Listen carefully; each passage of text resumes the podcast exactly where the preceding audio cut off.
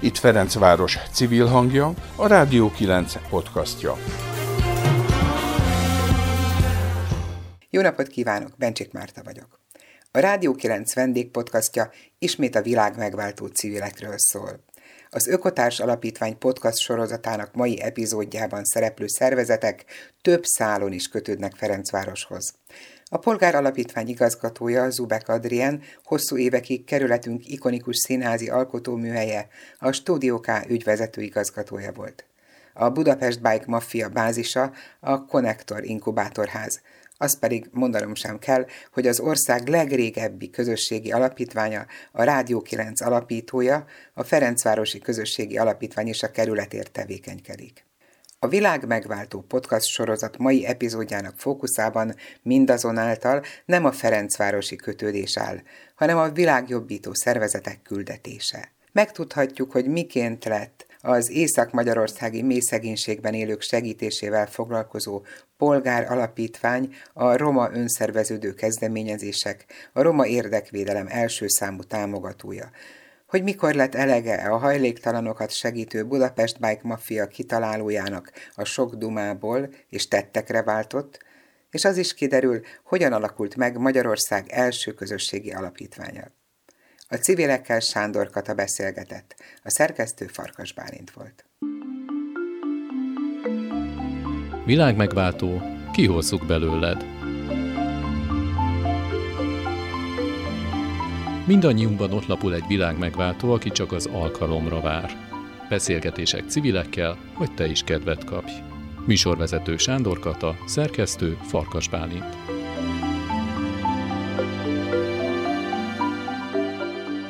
Minden jó ötlet egy beszélgetésből születik, csak hogy a jó ötletekből sokkal ritkábban lesz aztán komoly elköteleződés és valódi tett. Miközben tudjuk, a legcsodásabb ötlet is csak annyit ér, amennyit sikerül belőle megvalósítani.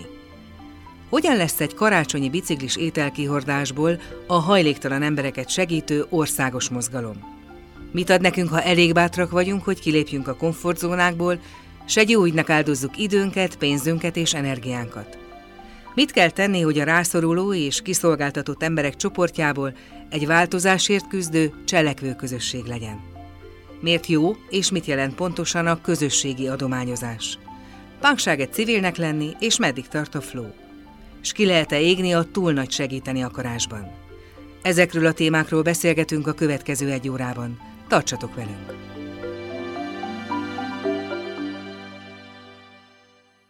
Mai vendégeink Zubek Adrián, a Polgáralapítvány az esélyekért igazgatója, és Havasi Zoltán, a Budapest Bike Mafia megálmodója és vezetője. Sziasztok! Sziasztok! Sziasztok! Kezdjük egy rövid társadalmi elemzéssel. Melyek voltak azok az átalakulási folyamatok, amelyek kiváltották, hogy mind a két szervezet azért jelentős változáson ment keresztül az elmúlt évtizedben? Ha a polgáralapítványt nézzük, akkor ugye 2007-ben azzal a célra jött létre, hogy segítse a mély szegénységben élőket Magyarország északkeleti településein, mégpedig úgy, hogy egy tisztes őstermelői munkával megélhetéshez jussanak. Ez a mai napig is jól működő kiút program, ez ugye működik továbbra is, amely képzéssel, tanácsadással, fedezet nélküli kis összegű hitellel biztosította ugye az ügyfeleknek, főként a romáknak, hogy a saját erőforrásaikat mozgósítva képessé váljanak arra, hogy magukat, a családjukat ellássák, és hogy társadalmi helyzetükön is javítsanak. Ez a hal helyett hálóadás, ez ugye már önmagában egy nagyon-nagyon nagyszerű dolog, sőt a Világbank is követendő jó gyakorlatként tartja számon, akkor mégis miért volt szükség arra, hogy új programok is létrejöjjenek? Igen, amikor az alapítvány ezt a tevékenységét folytatta, akkor még egy másik stáb dolgozott benne, szóval nem vindikálnám itt magunknak a vonatkozó dicsőséget. Szőke Judit igazgatásával ment akkor a munka. És valójában ez történt, ahogy mondod, a cél tulajdonképpen már akkor is az volt, hogy függetlenedni tudjanak emberek, hogy ki tudjanak szakadni azokból a gyakran kifejezetten feudális függelmi viszonyokból, amik a vidék Magyarországát a mély szegény kis településeken jellemzik. Tehát a kiszolgáltatottság felszámolása? Abszolút, igen. Igen, ugye itt a függelemben tartásnak az egyik legkomolyabb eszköze a értelemszerűen a jövedelem, és akkor 2007-ben is megvoltak ennek a praktikái közmunka beérkezésével, aztán pláne, Tehát tulajdonképpen amíg a hatalmi viszonyoktól ennyire direkt módon függ a megélhetésed, és amíg a vonatkozó eszközt igazából jutalmazást a büntetésre használja a helyi politika, hogy egészen egyszerű, de sajnos pontos legyek, addig nagyon kevés sanszod van bármi mással foglalkozni a túlélésen kívül. És akkor tulajdonképpen erre a helyzetre reagált akkor az alapítvány, és ez a cél, ez megmaradt most is, noha nagyon-nagyon máshonnan közelítjük már. Amivel most foglalkozunk, az sokkal inkább az érdekvédelem felől nyúl hozzá ugyanehhez a helyzethez. Tehát azt látta a jelenlegi stáb, hogy a roma kezdeményezéseknek nincsenek helyzetben gyakorlatilag. Egyszerűen lassan kiszorulnak a saját ügyeikből ami egy nálunk sokkal normálisabban vagy demokratikusabban működő országban is nagyon nehéz, kemény, megengedhetetlen folyamatokat indítana el, de mi nem vagyunk egy nagyon normálisan működő, nagyon demokratikus ország. Tehát, hogy nem a nulláról kellene nekik valahova eljutni, hanem mínuszból indulnak, születésüktől mínuszból indulnak, és valójában mi most arra célzunk, hogy ezeknek a roma kezdeményezéseknek a hangja legyen erős, hogy az ő céljaikat segítsük mi, tehát tulajdonképpen alulról szerveződő roma kezdeményezéseknek az érdekvédelmi törekvéseit próbáljuk meg mi segíteni. Fejlesztéssel is, pénzzel is, ilyen értelemben ez muszáj, muszáj hogy forrásokkal is támogassuk, tehát az egy uh-huh. melléduma. Hiszen erőforrások nélkül nem működik egyetlen szervezet igen, szóval ez a van változást, és nem adunk mellé pénzt, ez melléduma. Ezt sok programalkotónak is üzenem. Tehát ugye ebben az értelemben persze juttatunk most is pénzt a terepen dolgozó kezdeményezéseknek, de nem ez a szolgáltatás vagy a szolgáltatásból részesülő embereknek a megélhetése a cél immár, hanem hogy ők a, a rendszerben működő ilyen végtelenül hát aljas, hogy egyszerű legyek, mechanizmusokat a saját eszközeikkel tudják megváltoztatni, amennyiben ezt akarják. És a másik dolog, ami miatt ebbe az irányba mozdultunk el, az az, hogy a civil szférára általában még mindig sokkal inkább a szolgáltató tevékenység jellemző, kevesen foglalkoznak általában véve érdekérvényesítéssel, ami szerintünk egy hiány, amit pótolni kell. Mhm. Tehát az a célotok, hogy ők megerősödjenek annyira, hogy gyakorlatilag hosszú távon képesek legyenek arra, hogy önállóan is működni tudjanak a ti segítségetek nélkül. Abszolút igen, ez a középtávon is már így. Így van, igen túl vagyunk most az első ilyen pilot fázison, ami két év volt, és elég jók a tapasztalataink, biztatóak ebben a tekintetben, amit mondasz. Meg fognak állni nélkülünk a lábukon, tehát felkészült érdekérvényesítők lépnek most így be a porondba. A Budapest Bike Mafia története az ugye egy kicsit más, mert hogyha elemezzük ugye a két szervezetet, akkor a polgár alapítvány, ha úgy tetszik, egy felülről szerveződő alapítvány, hiszen egy tehetős, felelősen gondolkodó ember, polgár András úgy gondolta, hogy akkor ő létrehoz egy ilyen támogató alapítványt, míg ugye a Budapest Bike Mafia teljesen alulról szerveződött, ugye neked volt Zoli egy ötleted, és engedd meg, hogy hagyd olvassam fel azt a mottót, nem tudom, hogy ez még mennyire él, ezt fönt az interneten találtam, azt mondja, mindenhol sok a duma, minden mindenhol beszélünk arról, hogy mit kéne tenni és hogyan, és közben maga a tett, a hatékony tett hiányzik. Valamiféle apátia van a levegőben, amit egyébként azzal lehet kiütni, az ember ténylegesen belerakja magát egy feladatba, megoldja és megcsinálja. Megoldottad és megcsináltad, de egyedül voltál, ha én jól gondolom hát az első percben. Másod magammal, tehát ez egy beszélgetés alapján jött. És nem mondom azt, hogy egy adhok jellegű estét akartunk csapni, hogy mi jobban érezzük magunkat, hogy kimegyünk bringával hajlítan emberekhez, és velük megünnepeljük a karácsonyt, mert tulajdonképpen itt erről volt szó az első alkalommal, hanem azért bennem már jóval korábban érlelődött ez a dolog, csak nem manifestálódott tettekben, és amikor rádöbbentem erre, akkor, akkor lehetett ebből egy akció. Előtte nagyon sokáig zavart az a társadalmi apátia, ami körülvesz. És ez nem csak a hajléktalan kérdésben van így. Emellett nagyon zavart az, és valószínűleg ezért is lett a hajléktalan emberek a maffiának a célpontja. Mert én beszélgettem hajléktalan emberekkel, és olyan sorsokat láttam, olyan sorsokat ismertem meg, aminek nem szabadna az utcán lennie, vagy az utcán ráadásul végződnie alap tézis az, hogy mit keresnek az emberek az utcán. Tehát ezen is segíteni kell, és hát egy jó két éven keresztül is ezt mondtam, hogy valaki csináljon már valamit. Ugye ismerős ez a mondat, szerintem sok embernek, nekem is az volt. Amíg nem azt találtuk, hogy akkor, akkor ezen mi fogunk segíteni.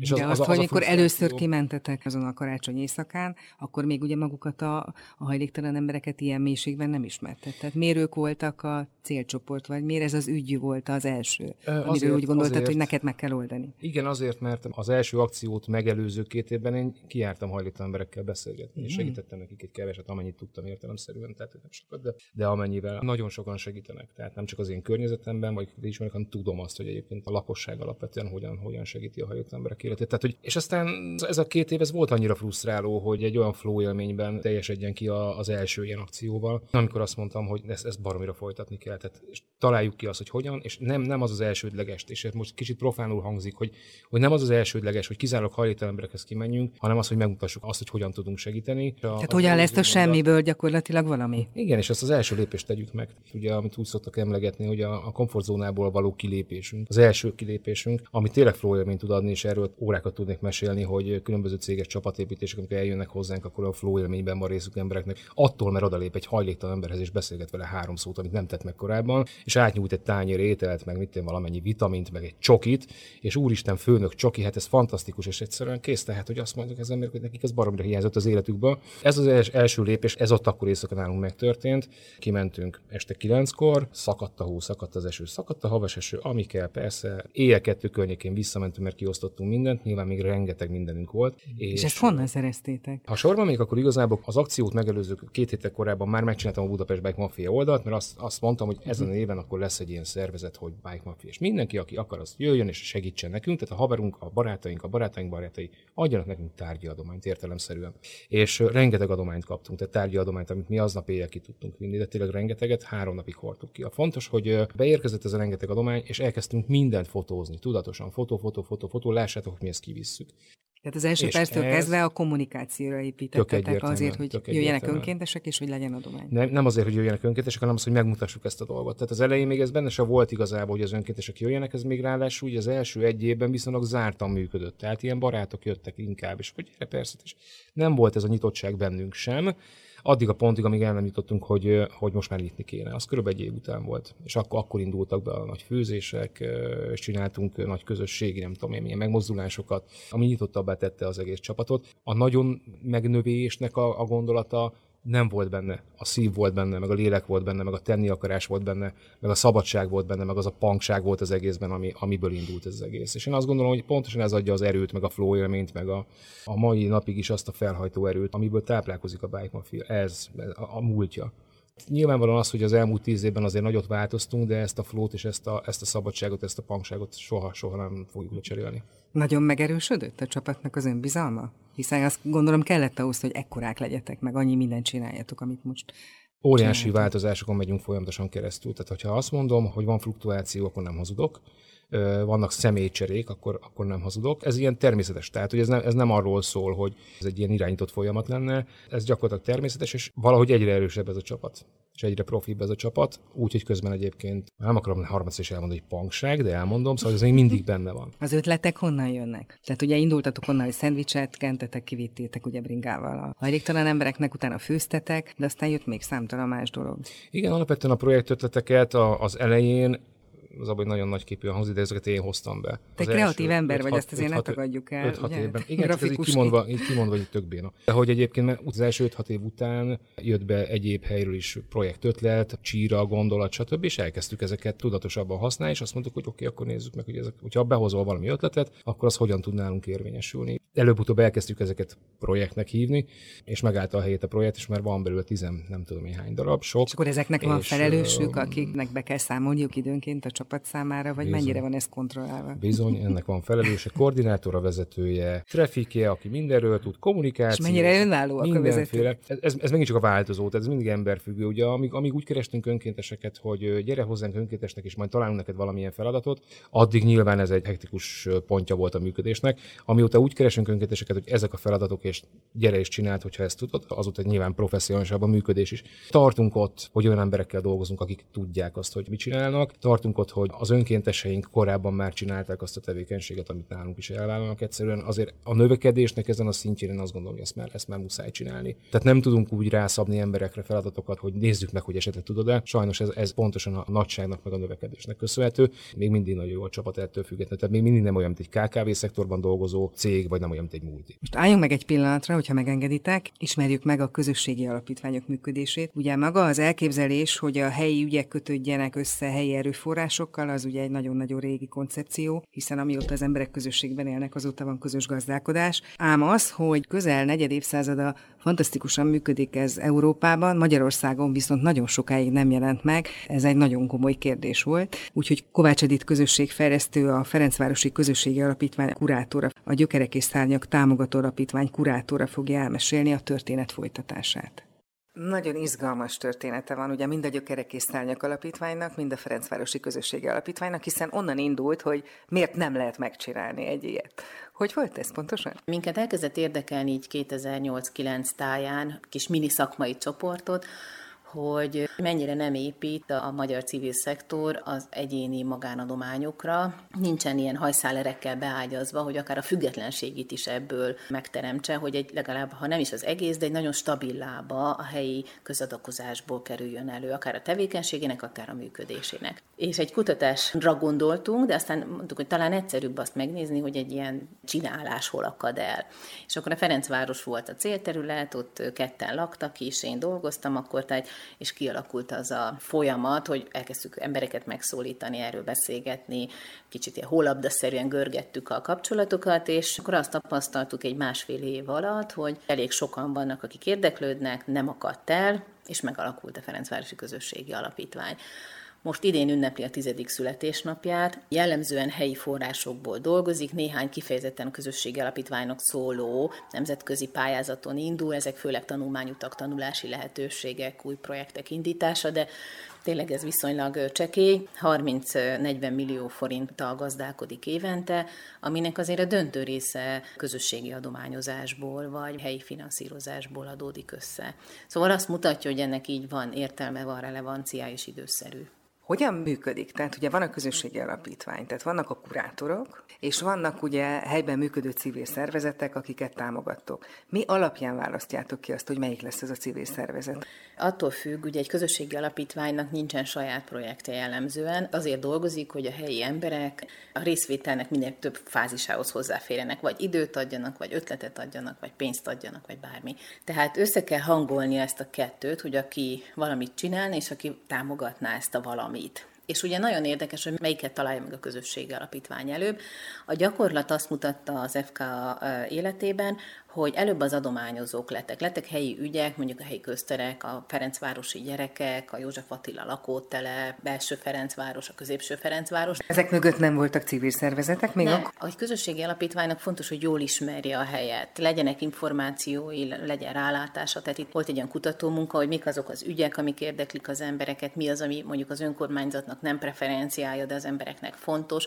És alapokat hozott létre, mondjuk a közterekén alap, vagy a Ferencvárosi gyerekekén alap, ezek ilyen első próbálkozásai voltak, amiben azt mondta, hogy ha összegyűlik egy millió forint, egy ilyen alapba, akkor azokkal, akik ezt adományozták, leül és közösen kitalálják, hogy akkor ez egy konkrét ügyre menjen, egy ügyre menjen, sok ügyre menjen. Többségében nyílt pályázatokat írt ki és ezen informális és formális, tehát bejegyzett szervezetek is, de önszerveződő lakossági csoportok is jelentkezhettek. Tehát nem a civil szervezetek lett a fókusz, hanem a cselekvő emberek köre. Az FK bevállalta, hogy abban is segít, hogy az a közösség el tudja hivatalosan költeni a pénzt, befogadta a számlákat, kezelte, létrehozott egy családi körnek, a József Attila lakótelepen egy nem bejegyzett csoportnak egy alapot, és az alapon belül működtet, abba gyűjthettek pénzt, és az alapítvány segített nekik elkölteni jogszerűen, tehát hogy számlával igazolható módon átláthatóan működjenek, de ők nem váltak soha formális csoportá. Talán ez egy jó szimbólum arra, hogy mennyire inkább a cselekvés, a helyi emberek cselekvésre való ösztönzése, a közös tevékenységeknek a támogatása a lényeg, amiben a civil szervezetek nyilván élenjáróbbak, hiszen ők már egy, erre egy intézményt is létrehoztak, mert hogy rendszeresen ismétlődően szeretnének valamit csinálni hosszú távon. Ezek az alkalmi csoportok inkább arra jó példa, hogy, hogy alacsonyan van a küszöb. Tehát akkor ez egyben közösségszervezés, másrészt ugye a számokra fontos ügyekhez az anyagi háttérnek a megteremtése, és mennyi ideig fogjátok a kezüket ezeknek a különböző szerveződéseknek. Legtöbb esetben, ha van valamilyen adományozás, ahhoz tartozik valami kicsi program, amit leírtak, amit a kuratórium jóvá hagyott, és a program megvalósításáig mindenképpen. Tehát ugye amikor van egy adománygyűjtő rendezvények, akkor annak az előkészítő szakaszában elkezdi fölhajtani az ügyeket, felhajtani a támogatókat, megvan a rendezvény. Kicsit segít a sajtóban, nyilván, hogy a nyilvánosság elé kerülje.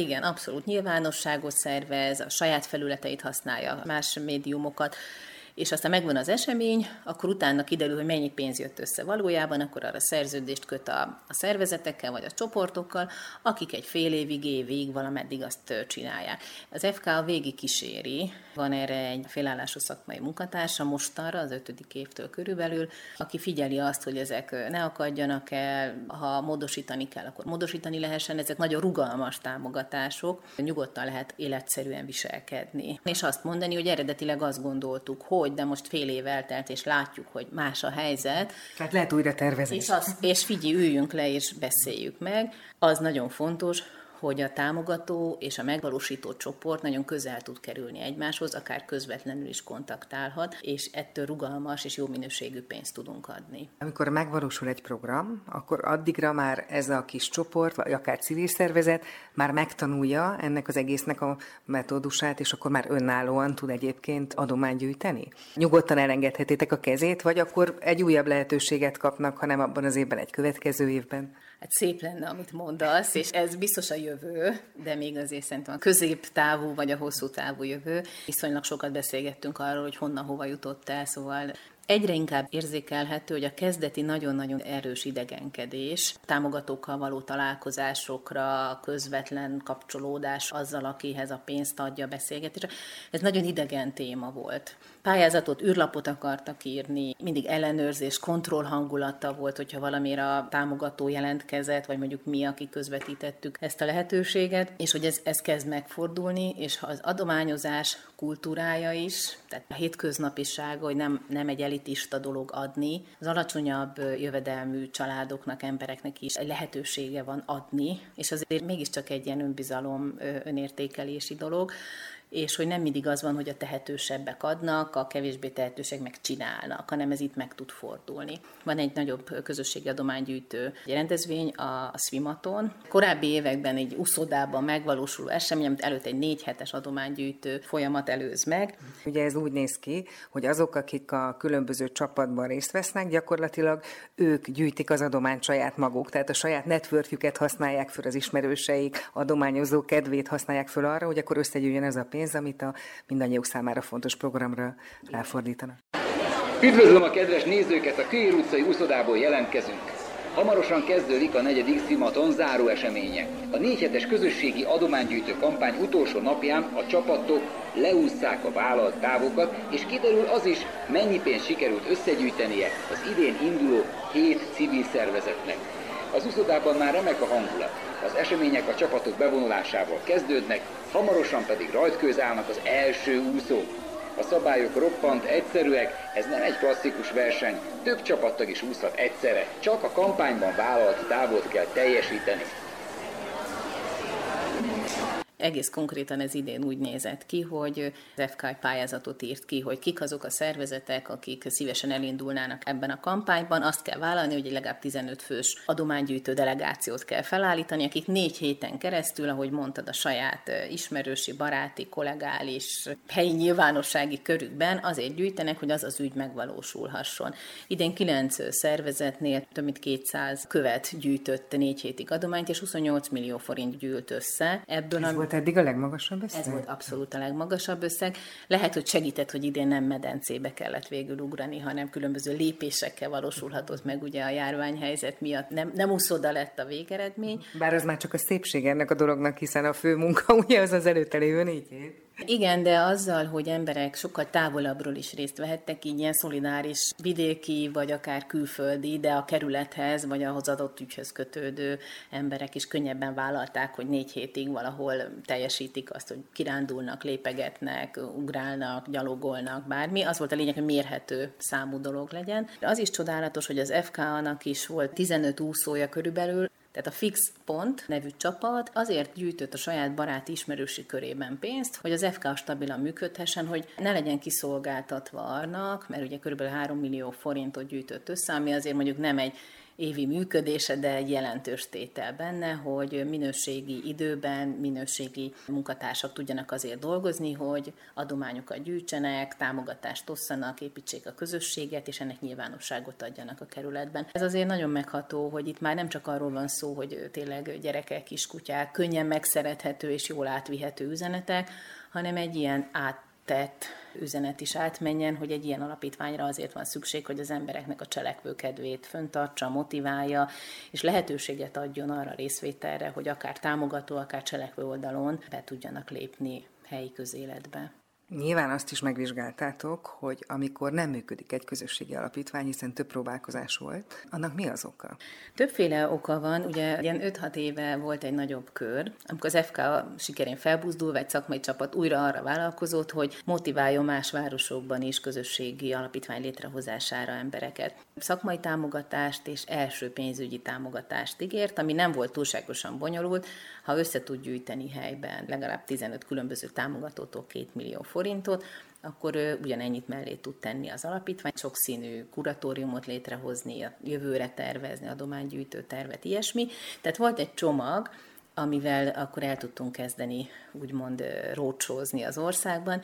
És volt egy olyan teóriánk, hogy azért a közösségi alapítvány az nagyon sok kreatív kapacitást, alkotó energiát igényel, tehát van egy ilyen számossága az embereknek, ami fölött érdemes. Arra gondolsz, hogy a nagyvárosokban van ennek Igen, elsősorban lehetőség? hogy, hogy legalább 50 ezer fő az a kör, ahol nem túl gyakran ismétlődik, nem ugyanazokra az emberekre tevődik, akár az ötletelés, vagy az adományozásnak a terhe. Aki már többször volt követ, tudja, hogy azért ezt nem lehet olyan gyakran csinálni, hogy a saját barátainkat...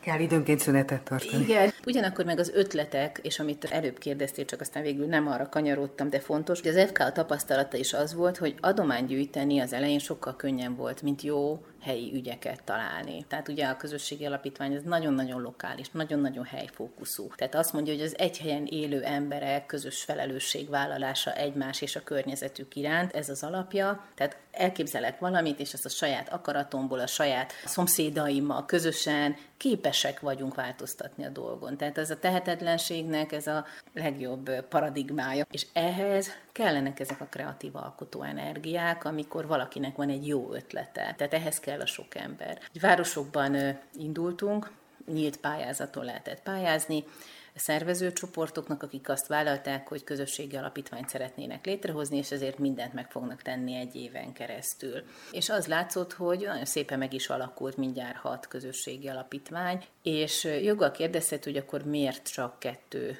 működik. Hol van a többi? Ezen mi sokat gondolkodtunk, és most a második körben, amikor nekiveselkedtünk a tavalyi évben, akkor már figyelembe vettük azt, hogy kell egy kulcsember, aki nem laikus. Nem csak egy jó szándékú helyi ember, hanem aki képes közép vagy hosszú távú célokat kitűzni, Szóval ott kell egy olyan plusz energia, amihez kell érteni a csoport működéséhez. Tehát kell egy közösségi ember. Aki köré tud szerveződni a csoport.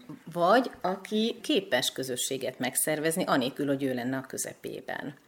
Tehát mi tavaly szakemberpályázatot hirdettünk a Gyökerek és Szárnyak támogató alapítvány nevében, hogy minél több közösségi alapítvány legyen Magyarországon, és azt mondta, hogy szakemberek dolgozzanak fél évig, hogy egy ilyen, ilyen alkotó közösséget szervezzenek meg. Azt láttuk az első körben, hogy az egy heroikus munka, hogy az egy főből, vagy egy-három főből 15 legyen. Szóval az egyik a fókusz volt, a másik, hogy egész embert igényel. Általában a most működő közösségi alapítványok kulcsemberei olyan emberek, akiknek nincsen más nagyon emblematikus helyi ügye. Sok esetben, aki már visz egy szervezetet vagy kettőt, annak, annak egyszerűen nincsen elég energiája, hogy ezt az egész rendszert kiépítse. Sok idő, sok munka, tehát hogy azért az is látszik, hogy ez a beérési idő az egy-két év. Ez azért is fontos, mert önbizalmat ad az alapítványnak, és azért két évig úgy dolgozni, hogy csak el kell hinned, hogy ez be fog érni, az nagyon hosszú idő. Ahhoz kell valami fajta tartás, vízió. Meg egy iszonyú erős elkötelezettség, hogy én ezt akkor is csinálom, hogyha még az erején kudarcos is. Igen. És nagyon kell bíznod abban a jövő képben, amit elképzeltél. És akinek nincs ilyen, az hamar elfárad, és ott jön az, hogy gyorsan csináljunk valamit, ami látható És azért ez, ez nem, ez egy diófa a közösségi alapítvány. És hát nyilván a legnagyobb misszió az az, hogy ebből egy ilyen szép nagy hálózat legyen ebből az egészen másfajta szellemiséget képviselő adományozásból, meg közösség szervezésből. Igen, két nagy mondása van a Gyökerek és Szárnyak Alapítványnak az egyik, hogy intézményeket építünk. Úgy gondoljuk, hogy olyan szervezeteket és olyan helyzeteket igyekszünk teremteni és megerősíteni, amik beépülnek a helyi közösségekbe, és képesek tartást adni egy ügynek. A másik az, hogy szeretnénk, a lehetőségként tekintsenek arra, hogy a részvételnek nagyon sok formája van, és hogyha nincsen ötletünk, nincsen időnk, pénzzel még mindig támogathatjuk ezeket az ügyeket, és hogy így adunk össze egy egészet, hogy mindenki azt teszi be, ami éppen akkor van neki. Egyik esetben lehet, hogy én egy támogató vagyok, lehet, hogy egy fél év múlva, egy év múlva én leszek az, aki ott állok, és azt mondom, hogy van egy jó ötletem, támogassátok és lehet, hogy én vagyok az, aki meghallok egy ilyet, de jó ötlet, milyen jó, hogy támogatják, én leszek az önkéntes. Tehát, hogy ezek a szerepek, ezek felcserélhetők, és szerintem ez a legnagyobb üzenet ebben a közösségi alapítványi világban, hogy nincsenek rögzített pozíciók a közösségben, mindenki a lehetőségei szerint kellene, hogy cselekedjen, és hogy ez időben változik ahogy az ember élete változik, így ezek a szerepek is változnak, hogy ki mit akar, tud vagy képes betölteni. A közösségi alapítványok fejlődés története azért ugye részben hasonló a ti két szervezetettek fejlődés történetéhez, tehát hogy nekik is rá kellett jönniük arra, hogy egy kicsit professzionálisabbá kell tenni a szervezetet, hogy működjön. Ugye ugyanezt történt a polgáralapítványnál is. Hát igen, meg ha jól hallom, a mafiánál is ez történt. Igen. Szerintem itt különben a kihívás az mindig az, hogy ezt egyszerűen muszáj, minél nagyobb ráhatásod van már dolgokra, nyilván annál inkább profiban kell mögé rakni a hátteret, mert különben rád fog omlani, ami azt jelenti, hogy az ügyeidre fog omlani, amit meg nem engedhetsz meg magadnak. Oké, okay, professzionalizálódsz, stratégiázol 27-et, meghatározott, hogy a stábodban milyen hiányzó kompetenciák vannak, és így tovább, de azért a, a végén mégiscsak az van, hogy attól függ, hogy az embereknek, akik viszik ezt a munkát, a lelkesedésük éle még, vagy ha tetszik, pánkok-e még.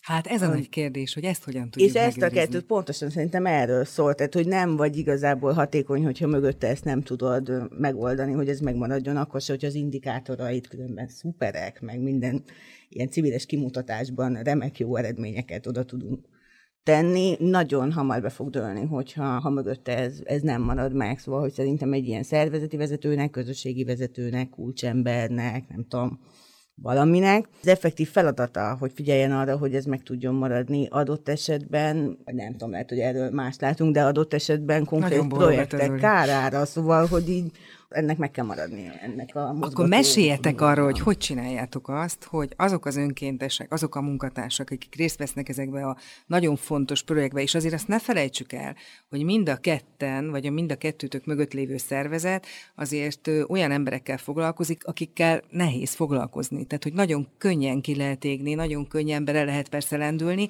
aminek aztán a vége ugye a kiégés. Tehát, hogy ezt a mentális egészséget, ezt hogy tudjátok megőrizni?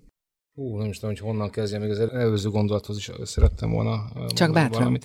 Egyrészt én azt gondolom, hogy én most a Bike Mafiának a szerepéről tudok beszélni, tehát hogy hogyan, hogyan őrizzük meg az embereket. Én azért húzogáltam itt a szemöldökömet, amit nyilván nem látnak, akik ezt a műsort hallgatják, mert hogy ez egy állandó probléma. Tehát, hogy én azt látom, hogy ha, és egy kicsit most ilyen reklám oldalról fogok közelíteni, hogyha van egy működő jó brand, ha van egy működő jó, nem tudom, attitűd, akkor oda nagyon szeretnek tartozni emberek. Tehát akkor onnantól már nem kell olyan nagy energiákat mozgósítani ahhoz, hogy az emberek elkötelezettebbek legyenek, hiszen ide akarnak tartozni, hiszen ők azt akarják magukról mondani, vagy bocsánat, ők azt mondják magukról, hogy én ebbe a közösségbe tartozom, én szeretek itt lenni, én egy megbecsült tagja vagyok a társadalomnak, és a többi, és a többi, mert hogy egyébként sik, mondjuk a polgárnál, vagy éppen a bike mafiánál, vagy éppen a, a nem tudom én melyik alapítványnál, vagy egyesületnél, vagy bármelyik szervezetnél részt venni a munkában. Tehát én azt gondolom, hogy a bike mafiának ebből a szempontból van egy kvázi előnye. Az, hogy hogyan tartunk meg embereket, az állati nehéz. Azt látom az elmúlt években, hogy úgy lehet, hogy mindig megújulunk. Tehát, hogy mindig van valami újítás, mindig van valami új projekt, mindig van valami újdonság, ami kihívások elé állítja akár a csapatot. Szervezünk olyan dolgokat, amik nagyon közösségi, például van a Charity Fest nevű programunk, ami egy fesztiválnap tulajdonképpen, ami minden évben, minusz pandémia, össze tudja hozni az embereket. Szóval, hogy ez ebből a szempontból lehet egy működőképes alternatíva. Adrián nagyon bólogat. Igen Na azért, mert egyetértek, tényleg nagyra becsülöm, hogy ilyen nagy hegynek tűnőnek, amire akkor elfáradsz, ha ránézel, hogy így az ilyen dolgoknak is azért mész neki nyilván, mert az ügy, ami mögötte van, az még mozgat, és jó esetben mozgatja a társaidat is, és igen, jó esetben az van, hogy akarnak emberek ide tartozni. Hogy ez nem csak egy brand, amit nagyon profin fel tudunk építeni kifelé, hanem hogy tényleg egy közösség.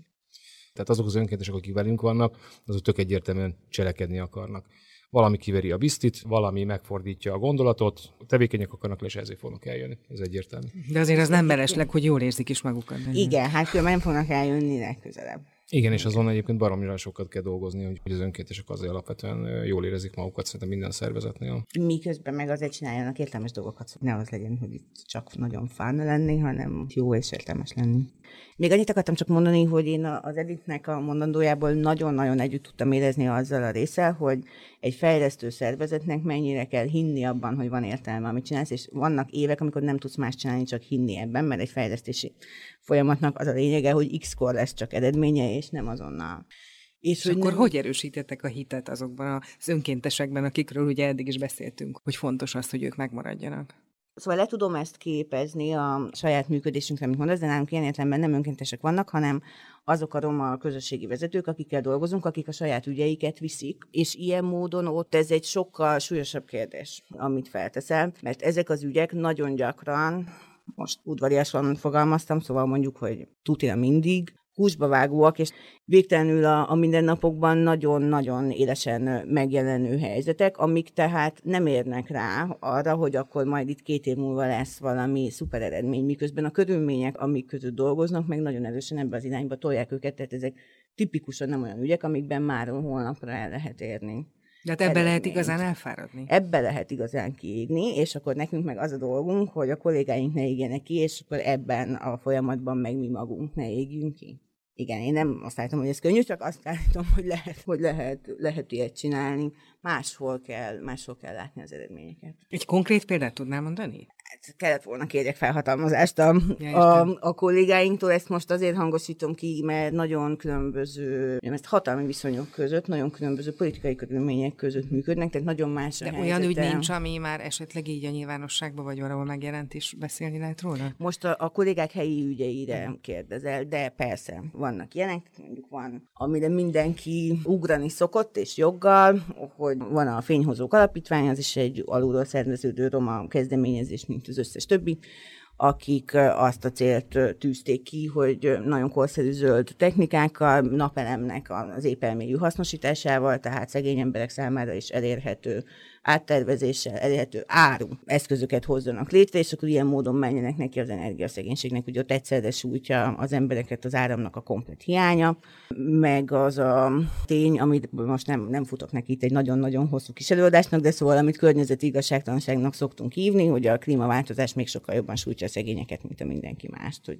rövid legyek, és akkor két irányból futnak neki ennek a problémának, és ott mondjuk volt egy közösségi kezdeményezés, az emberek maguk határozták meg, hogy milyen szabályok szerint akarják beosztani, szétosztani ezeket a, tehát ez is a beérkező pénzeket, utána az abból megvásárolt és felszerelendő napelemeket, ezt nagyon nehéz átérezni nyilván egy ilyen klassz stúdióban, mint ahol mi ülünk, de hogy amikor ülnek egymással szemben emberek 40-en, és akkor arról gondolkodnak, hogy kinek lehessen most először fény a házában, meg annyi áram, amiről mondjuk a gyereknek megy valami laptop, amint tud esetleg tanulni, de ez még össze a pandémia, hogy akkor ez nagyon nem egyszerű, hogy azt tudják mondani, hogy akkor először legyen a terinek és nekem meg jó lesz majd csak 15 ötször. Tehát ahhoz kell az a fajta közösségi együttműködés, amiről itt eddig is beszéltünk, vagy kell egyfajta szolidaritás. Ami azért nem csak a szegénységben élőknél nagyon nehéz. Persze. De hogy akkor ez mondjuk egy olyan projekt, amiről így lehet jól beszélni, meg aminek haszna van, meg amiből sok mindent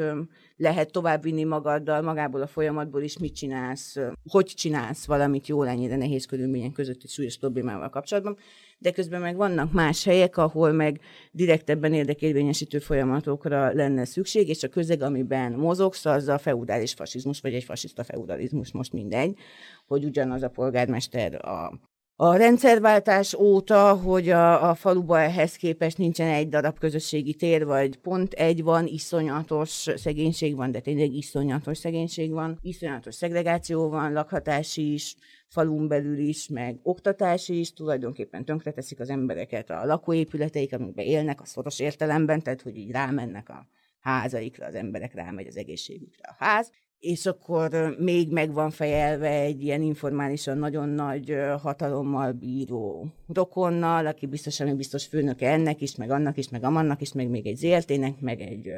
erőszakszervezetnek, meg nem tudom, és még évente adományoz valamit másik erőszakszervezetnek, hogy biztosan jól álljon vele, ez egy olyan adomány, amit nem beszélünk, de szóval ezt most mondjuk pont nem hívnám pozitívnak, és akkor éppen csak nem tudom, az első éjszaka jogára nem tart igény, de mondjuk nincs ettől nagyon messze.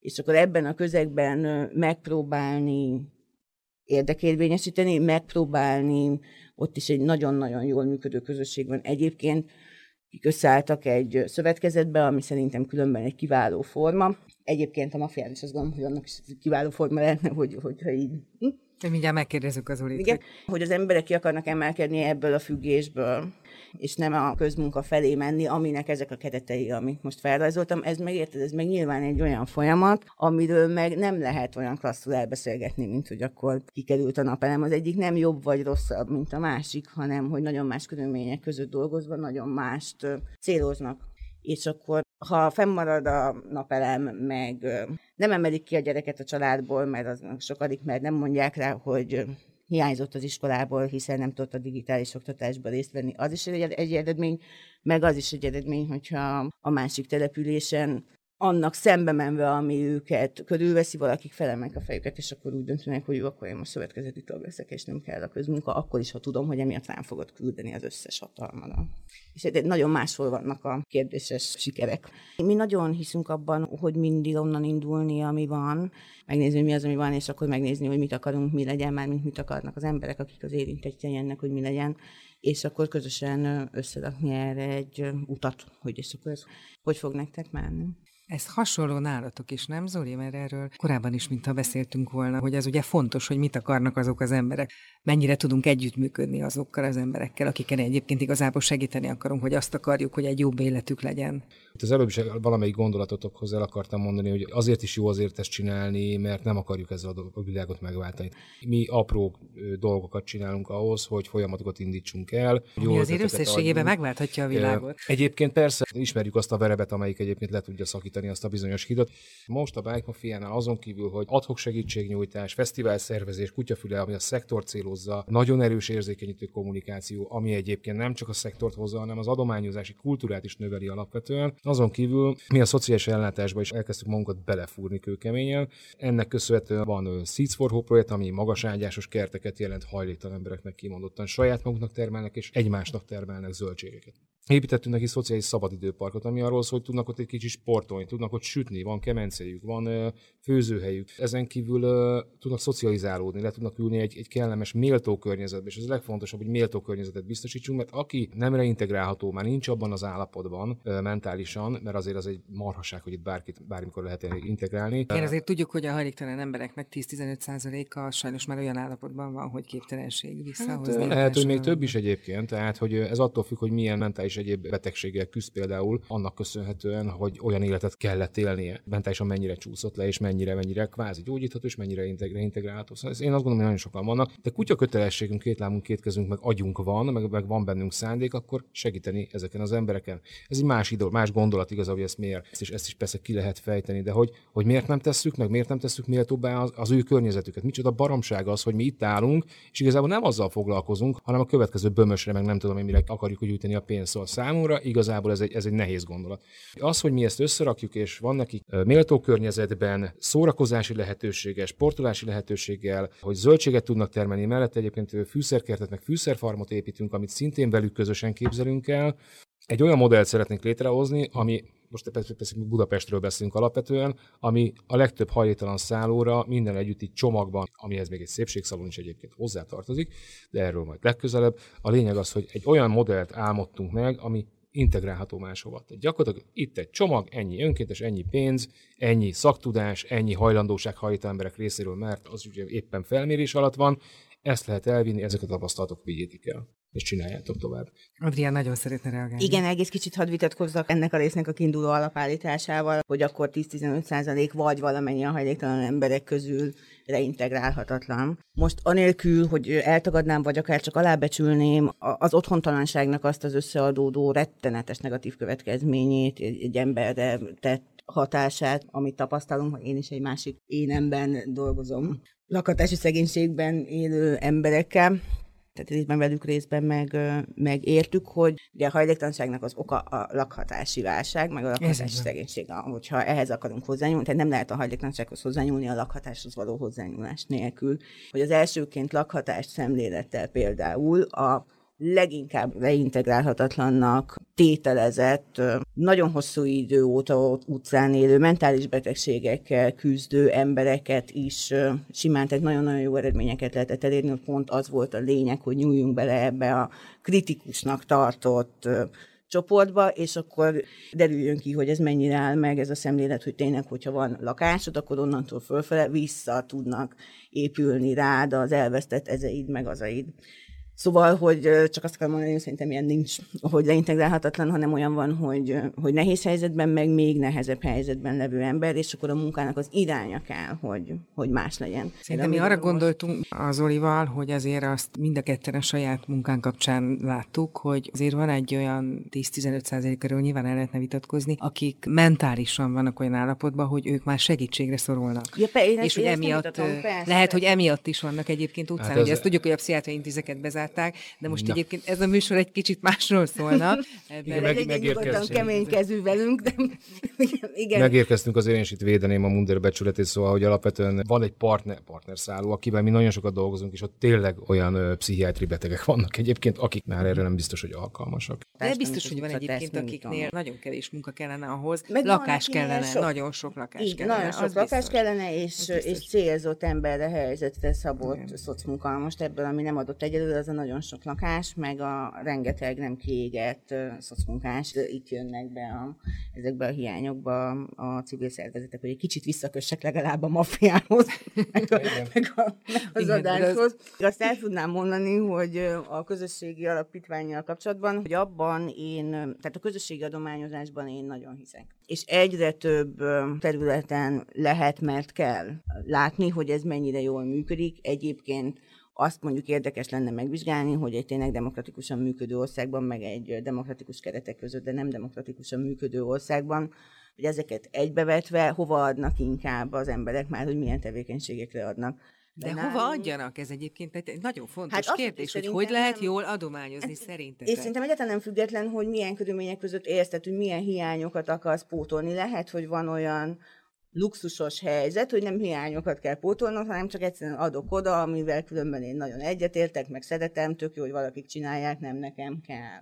De szerintem nálunk nem ez az alapvetés, hanem hogy állami hiányokat pótolunk. A hajléktalan ellátásban nem tudom, a szociális ellátás egyéb területein egyre gyakrabban a nyomorult egészségügyben, ami azért mégiscsak abszurd, egyfelől, de másfelől meg nem tudom, a független sajtót is most közösségi adományozásból tartjuk fenn ebben az országban. Szóval szerintem valószínűleg különböző minták vannak a különböző országok berendezkedéseiben, de ezt egyelőre csak tippelem mert majd ide majd én, én folytatok valami további vizsgálódásokat minden esetre. Nagyon fontos, hogy van, vannak olyan alapítványok, amik ezt rakják a tevékenységüknek a fókuszába, mert a legtöbben ezt azért mint eszközt használjuk, hogy a fókuszban levő tevékenységüket tudjuk folytatni.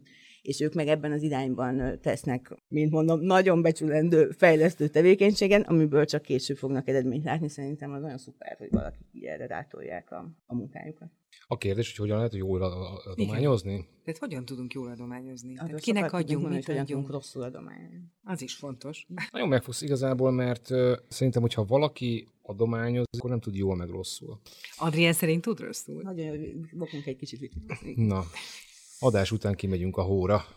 Szóval, hogy persze tudunk rosszul, meg annyi példa van, ha tárgyi adományokat nézzünk, akkor hogyan lehet rosszul adományozni. Erre egyébként van egy rettenetesen jó spot ötletem, ezt majd elmondom, és akkor majd egyszer talán megvalósul.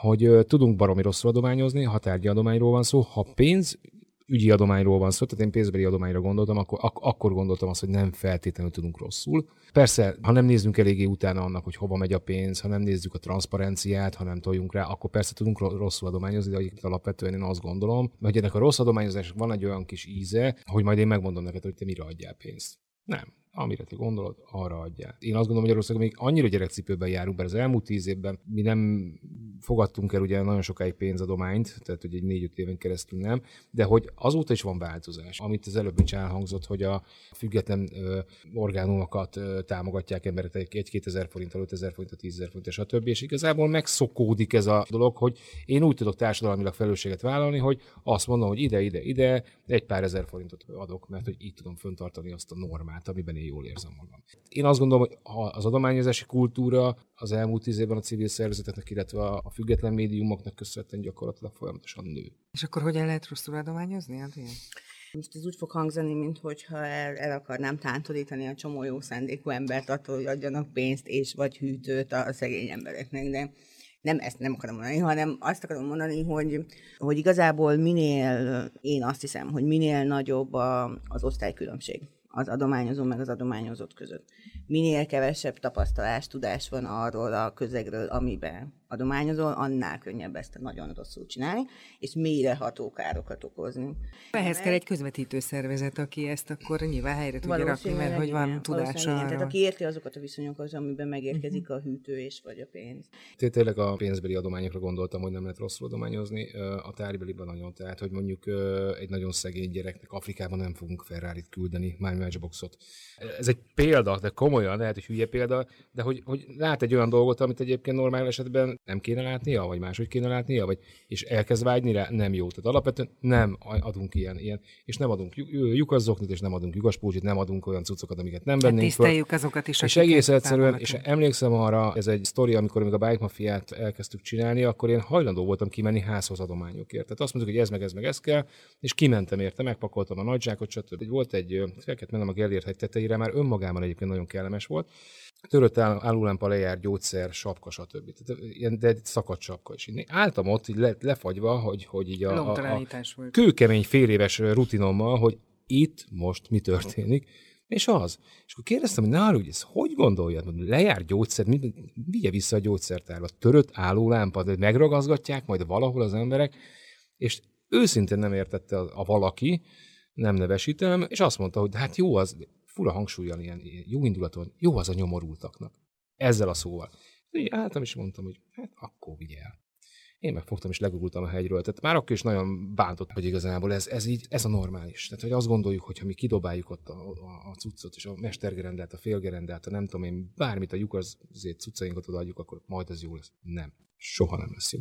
Hát a méltóság az, az hát a méltóság az, amit adunk. Tehát akkor is, minden akkor is, amikor odalépünk egy emberhez, akkor nem hajolunk le, legugolunk. Tehát ugye alapvetően legugolunk és megkérdezzük. Tehát nem azért megyünk oda egyébként, hogy ne szétett szendvics, hanem azért, hogy megkérdezem, hogy hogy vagy. Ez az első. A méltóságot kell egyébként egymás fel közvetíteni, nem azt az egy darab szendvicset. Azzal együtt lehet szerintem. Még itt a végére egy nagyon fontos kérdés maradt. Többször szóba került ez a hálózatosodás, a hálózatépítés. Erről ugye beszélt az Edit is a bejátszott riportban, ti is említettétek mind a ketten. Erre igazából miért van szükség? Tehát mindenki csinálja a maga kis ügyét, ez nagyon fontos. Tehát miért, miért kell hálózat? Tehát, hogy így akkor több lesz? Tehát, hogy összeadódik, és akkor erőteljesebb a hatás? Igen, igen. nagyon egyszerűen igen. Szóval, hogy nincs sem mögött spanyol viasz, vagy hogy mondjam, vagy annyiban, hogy mint hogy érdekérvényesítésből, úgy együttműködésből is azért elég kevés van még mindig az országban. Nyilván azt szerintem tök fontos, amit mondott az Oli, hogy a világ megváltás az nem cél. Hogy ezeket ezt nem, nem pakoljuk magunk elé, és nyilván egymásra épülő apró lépésekben gondolkodunk, amikor gondolkodunk. De azért, hogy ami ennek a végére kijön, az egy mekkora átmérőjű kör, az nem mindegy. És így egyesével nyilván mindannyian sokkal lehatároltabbak vagyunk, vagy kisebb ilyen köröket alkotunk, és jó eséllyel, noha nem automatikusan. Tehát az nincs, hogy most akkor egymás mellé ültetek öt szervezetet, és akkor ötször egy az öt, ez igaz de munkával én azt gondolom, hogy tényleg jól egymás mellé lehet rendelni egy cél irányába tartó különböző eszközökkel dolgozó ügyeket, szervezeteket, szerveződéseket, tevékenységeket, mindegy, és annak igen, ilyen nagyon egyszerűen nagyobb lesz a hatása. Tehát már rendszer szinten tudja kifejteni a hatását. Hát ez a, tudod, ez az a vágy, meg remény, ami felé dolgozunk hosszú éveket, anélkül, hogy látható eredmény lenne, de amennyiben ezt a hosszú éveket nem rakod bele, akkor meg tényleg nem is lesz. Igen valóban úgy néz ki, hogy mi egymással így jobbak vagyunk, mint külön-külön, és ezért ez nekünk fontos, és csináljuk, akkor persze sokkal messzebb lehet jutni, ez ennyire egyszerű, szóval nem, nem raknék e mögé egy ilyen ennél sokkal mélyebb, meg nagyobb elméletet, igen, ennyi, nagyobb a hatás.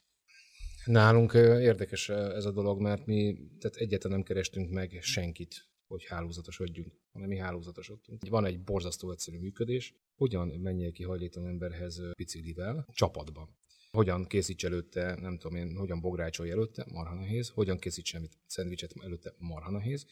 Tehát, hogy gyakorlatilag egy olyan know-how van, ami bárki, bármikor megtehet. És ez, ez, amikor ez egy alacsony küszöbű dolog, és ezért van. nyilván sokan tudnak hasonló Pontosan így csinálni. van, pontosan ezért is ezen a projekten keresztül nagyon könnyű hozzánk csatlakozni. Ez tud vonzó lenni, és mivel a Bike Mafia, mint olyan, és megint csak a brand értéket tudom hangsúlyozni, fiataloknak nagyon rokon szembes volt, vonzó volt, ezért elkezdték vidéken csinálni, ezért elkezdték külföldön csinálni.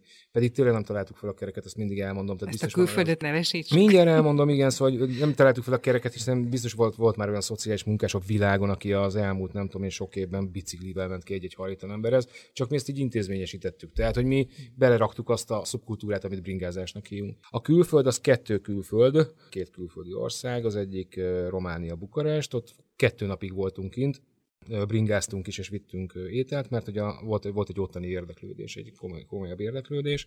Elég nagy szívás Bukarestben biciklizni, ez is úgy mondom, jó? Tehát ott a busz is jobbról szokott előzni.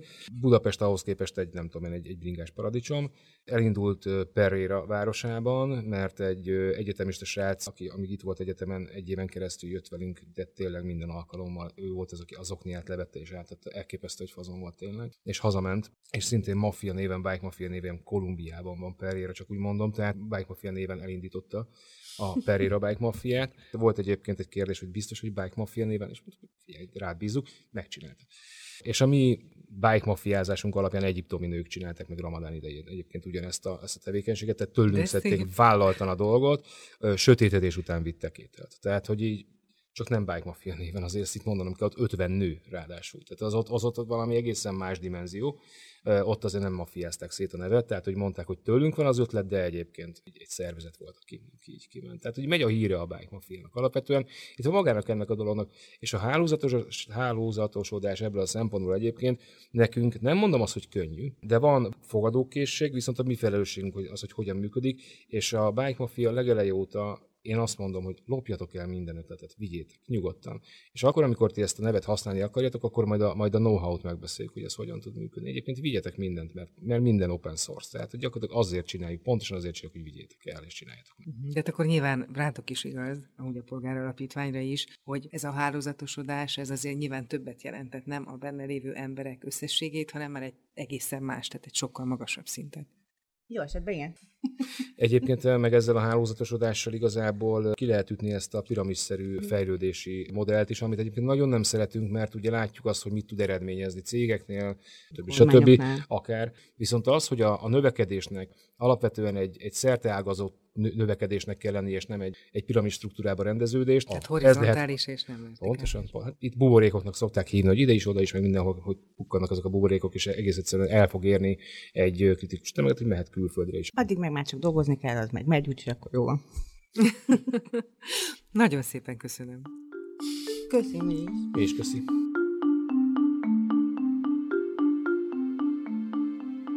Ezzel műsorunk véget ért. Köszönjük, hogy velünk tartottatok. Legközelebb arról beszélgetünk majd, mi a szerepe a civileknek a modern társadalmakban. Milyen változásokat érhet el egy alulról jövő kezdeményezés, és mennyit érnek az egyéni sikerek rendszer szinten. Világmegváltó, a civil podcast. A podcastot az Ökotárs Alapítvány készíti a Reclaimer Civil Space projekt keretében, amely Izland, Liechtenstein és Norvégia támogatásával valósul meg az EAA and Norway Grants Found for Regional Cooperation pályázatán keresztül. Kedves hallgatóink! A Rádió 9 vendégpodcastjában az Ökotárs Alapítvány világmegváltó podcast sorozatának harmadik epizódját hallották. A műsorvezető Sándor Kata volt, a szerkesztő Farkas Bálint. A Rádió 9 együttműködő partnere a Ferencvárosi Közösségi Alapítvány. Az adás elkészítésében közreműködött Zingeredi és Sarkadi Péter. Bencsik Márta köszöni figyelmüket. Ez volt a Rádió 9 podcastja. Bővebb információ honlapunkon, a radio9.hu-n és Facebook oldalunkon, ahol várjuk észrevételeiket.